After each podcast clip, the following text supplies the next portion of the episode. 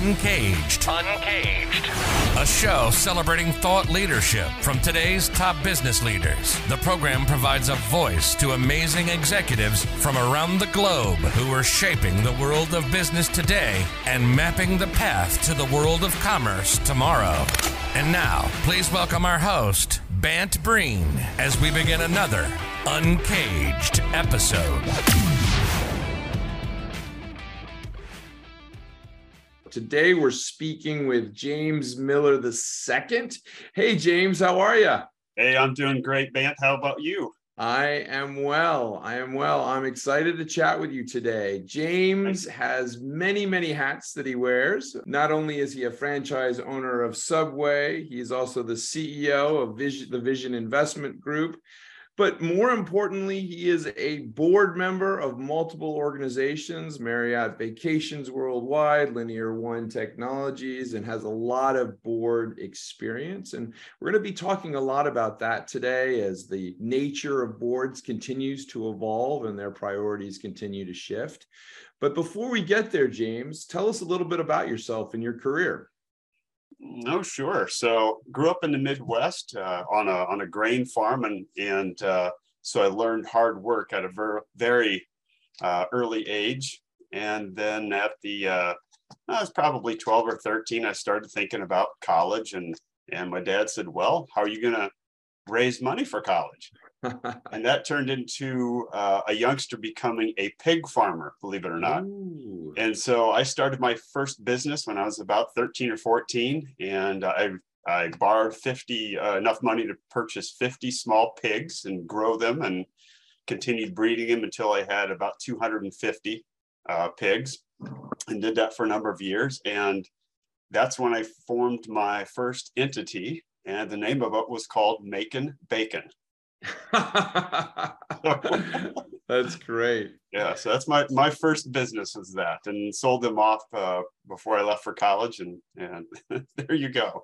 Yeah, no, it's a great story, and I think uh, kind of the entrepreneurial origin stories always have some kind of odd or interesting beginning of some business that was started like that. That's a great one. I've never heard a bacon story. So this is a new one, James. But yeah. you know, James, you've had an amazing career, certainly playing lots of leadership roles and lots starting lots of businesses. And I I'm really curious to delve a little bit more deeply on the board work you do. I mean, you really have played a big role in lots of different boards and be curious to know a little bit more about what you're working on there and you know what the landscape's looking like. Yeah, sure. I've I, have i have had a great, you know, to me, I'll say blessing to be on so many different boards over the years. So I've been on, I believe, 22 or 23 different boards, uh, public, private, profit, nonprofit, uh, and I've worked with franchisors, franchisees, and of course, there's been some large uh, brands, and you you mentioned Marriott Vacation Club. So I've been on a couple of different boards there. Still remain on a couple of boards that that uh, some of their properties went from uh, Starwood, Westin brands, over to Vistana, which was then bought out by Marriott. Now there's a couple other tweaks and turns coming in from their uh, their portfolio called Abound. So uh, a lot of different uh, avenues. But yeah, the, the, board work has been incredible. Uh, I, I, enjoy giving direction, uh, leading where I can, providing you know experience and uh, just again leadership and uh, and really delving into something, but yet allowing the leadership there to then take what they've learned and gleaned and then put it into action to see what those results are. So that's that's one of the things. It's just a passion. I truly love board work, and and actually, I'm ready to do some more board board work if something comes available. Yeah, absolutely. Well, there's certainly a need for leadership in the space. Uh, over the last couple of years, I'm in a couple of organizations. One of them is called Chair X, which is really kind of a grouping of chairmen and you know where we all kind of talk about our woes of difficulties of managing boards but i think it's been an interesting moment over the last couple of years with boards and i'd just be curious to hear your thoughts on the types of topics and themes that are really coming to the forefront right now well, obviously, you always have some of the crucial ongoing, um, you know, things. Obviously, our, our economy is a big one. um, our environment around us in regards to uh, taking care of our environment, our physical natural environment. Uh, some of the ones I've been working with on, say, the Marriott vacations and so forth, is helping those boards and leadership within Marriott understand what are the needs and wants and desires of, say, gener- like millennials and Generation Z coming up behind them, because what they desire in a vacation resort or in a trip or an adventure is completely different, say, than Gen X or Gen mm-hmm. Y. And uh, so it's it, it's it's one of those things where again, if if you stand still for just a moment, someone is passing you by. You cannot mm-hmm. stop changing, and that's what a lot of our focus is on right now. Yeah, we're certainly in one of those moments where the needs and thoughts of what the next generation is going to be wanting to do with their leisure time and consume and how they want to live their lives is certainly something that people are thinking about and debating. But you know it's been an interesting moment we've been living through with uh, obviously the difficulties of the pandemic and now a little bit of the economic issues that we're facing and i'd just be curious you know, from at least from the pandemic perspective, how did the operations of a board shift? I mean, how how was how, did, did did you find that it was really just all Zoom calls all the time? did you find that boards were I don't know. I guess my curiosity would be whether they were asked to step in a little bit more or lend an oar more. What was happening there? Sure. So obviously, with the pandemic, that's changed everybody's model of what the standard business and uh, template is. Uh, prior to prior to the pandemic, uh, I've been working remotely now for over 20 years. So that itself was nothing new to me to work remotely. Mm-hmm. But we saw on the board, what we saw on the board level was some boards uh, did almost everything by Zoom or Teams, something like that, or more phone calls. But when it came down to some of the other boards, say Marriott properties and specifically, is you still need to have on-site meetings because you're taking care of operational uh, facilities.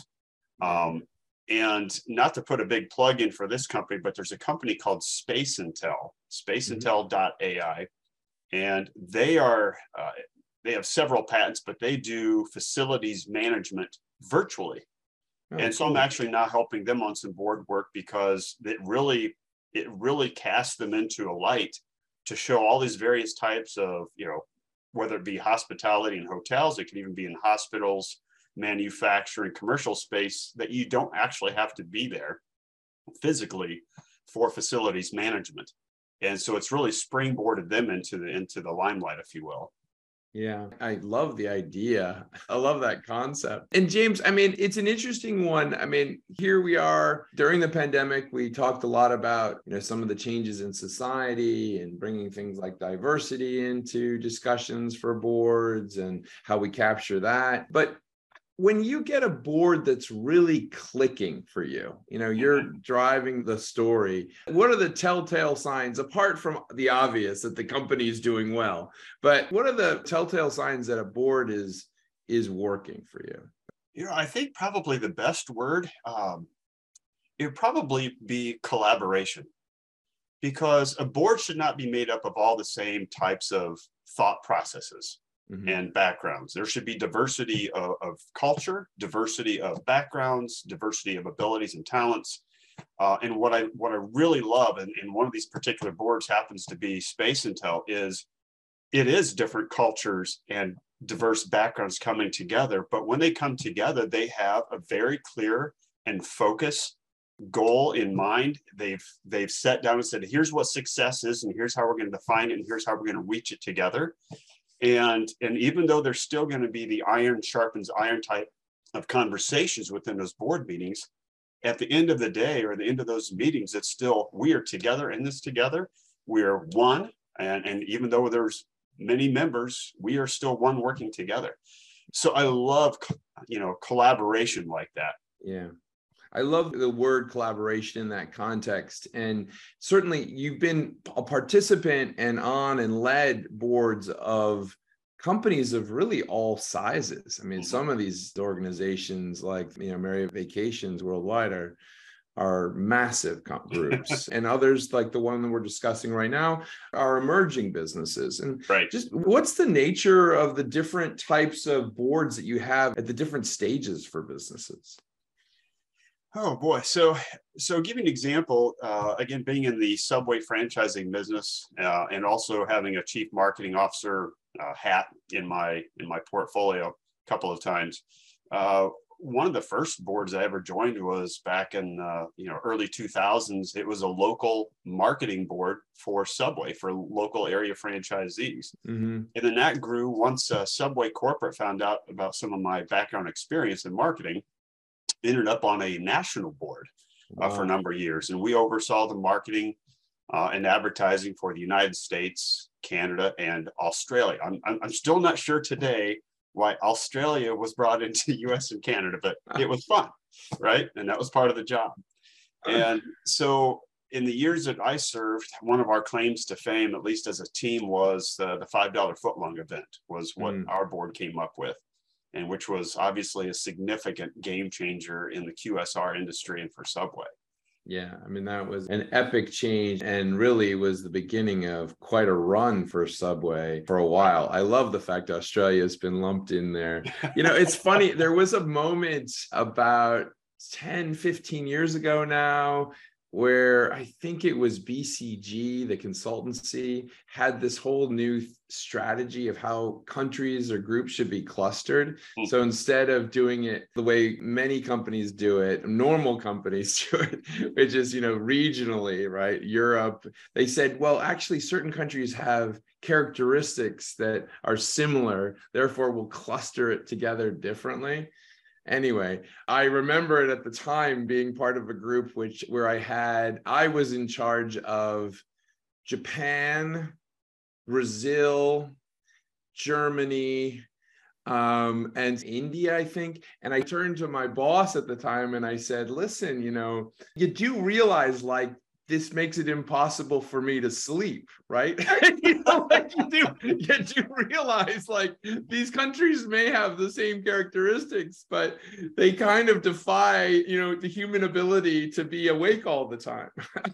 so, you know, Ben, over my career, I've seen thousands upon thousands of job descriptions and resumes, and I don't think the word sleep is ever listed in any of them. yeah, there you go. Yeah, not a priority for most companies. Absolutely. Well, listen, I mean, James, we're at an interesting moment now going into 2023. There's been a lot of discussion about the economy, the global economy, and its health. And I think we're seeing some good things, some bad things, but how do you think this is going to affect the nature of this year and how it's going to flow? You know, I actually believe, I think you're going to see a couple of things. Obviously, we are, I don't know that the federal government really wants to say the word recession yet, but it's it's obvious that there, we have recessionary um, items and things that are happening out there. We're seeing that.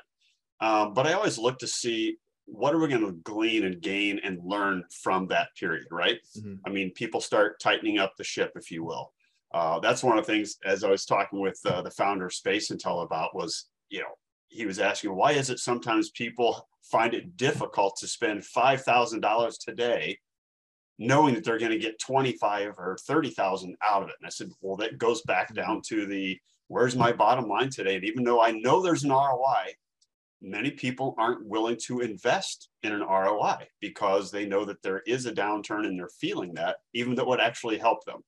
Yeah. Uh, yeah. I, somebody told me the story, but I think it was maybe Clorox bleach or somebody during a, a, a depression or something, and they just continued to advertise no matter what, and became right. the leading brand during that period, and still are today. And I thought, well, that's a great you know story to learn from. Yeah. Uh, but I think the other thing too we're seeing is there is a there is going to be that shift in labor. You know, the, the labor pool has been uh, has been dire. I think that's mm. about the oh, best word I can use. But we're now starting to see, at least in the QSR industry, more people coming back saying, yes, you know what, I do need a job. And my COVID funding has run out. And it's time for me to get back into society and be helpful there. So I'm really positive about 2023 and what it's going to bring, all especially starting probably in Q3. Well, you know, I think about the point you made early on today, which is really about collaboration and kind of that topic you just talked about, which is really balancing the short term objectives and the longer term objectives, the short term budgeting versus the longer term budgeting. That's always a challenge. How do you find a way around some of those blocks that appear sometimes where someone's like, oh, well, we can't spend. We can't spend a thousand dollars on this, or you know. well, I think it goes back to: Are we going to be thinking about today? Or are we going to be forward thinking? Yeah. Right. Uh, and how we react to recessionary strongholds really is going to define where we define where we're going to end up post recession. Mm-hmm. And, and I love this is I love this this quote. I think it was Henry Ford who said, "If you always do what you have always done, you'll always get what you've always got." Well, as bad as a recession can be, it also forces us to make changes. Yeah. And sometimes those changes are absolutely necessary for us to be, you know, better in the future. Uh, so why not start taking those steps, looking out, you know, six months, looking out two years, and determining, okay, we're going. to What do we have to do for the recession, through the recession? Yeah. But what do we want to be when we come out on the other side? Right. And start taking those steps today, even if it's going to be another year or two years before we're at that point. Yeah, that's really, really wise. I see that as always the interesting challenge where you'll see the operating leaders of the company very focused on just kind of like looking at that tree right in front of them. And it's their job, you know, they've got to manage that. But I think with board really can help provide that perspective on where you want to go and, and perhaps find that middle ground. James, right. it's been amazing talking to you today. If someone wanted to learn more about what you've been working on, where's the best place to reach you?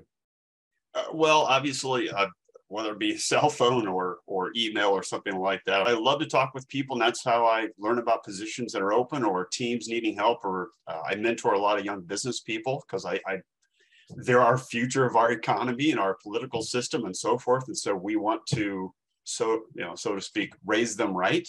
Yeah. Uh, and well-rounded to understand all cultures and types and businesses, and because we will be relying on them in the near future. So I want to be as helpful as I can. You know, I think I have the name of your autobiography. It'll be From Bacon to Boards. How about that? How about that? Hey, there you go. you know, I don't know who's going to buy it, but I'll buy one copy.